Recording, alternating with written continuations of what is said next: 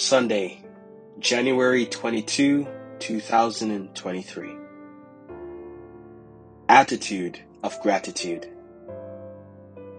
In everything, give thanks, for this is the will of God in Christ Jesus concerning you. 1 Thessalonians 5 and 18, KJV.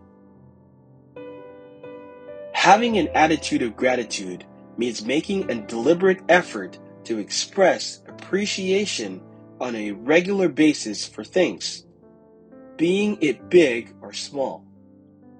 American self help author Melody Beattie states that gratitude turns what we have into enough and more.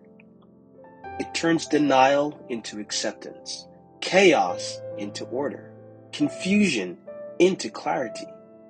It makes sense of our past, brings peace for today, and creates vision for tomorrow.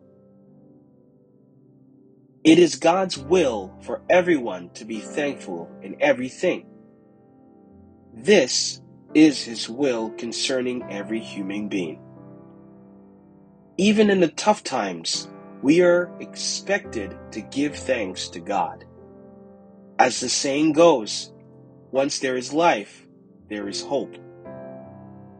Maintaining an expression of gratitude is of utmost importance in developing a relationship with God. Peter tells us that we are to follow in the steps of Jesus.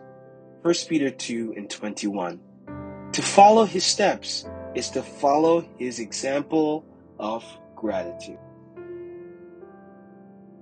Jesus Christ delivered a powerful lesson on Thanksgiving in Luke 17.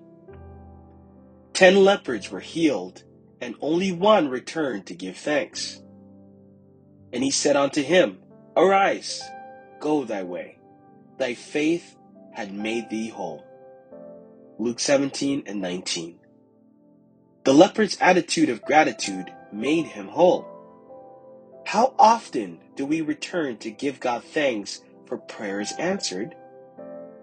Do we give thanks the moment we wake up in the mornings? Do we still give thanks for food on our table, clothes on our backs, and shoes on our feet? Do we give thanks for the jobs that we have? Even when the answer is no from God, do we still give thanks? We who have received from God love, grace, salvation, and all his spiritual blessings must not forget to thank him. What he has done for us should cause us to come to him with grateful hearts. We love him because he first loved us. 1 John 4 and 19.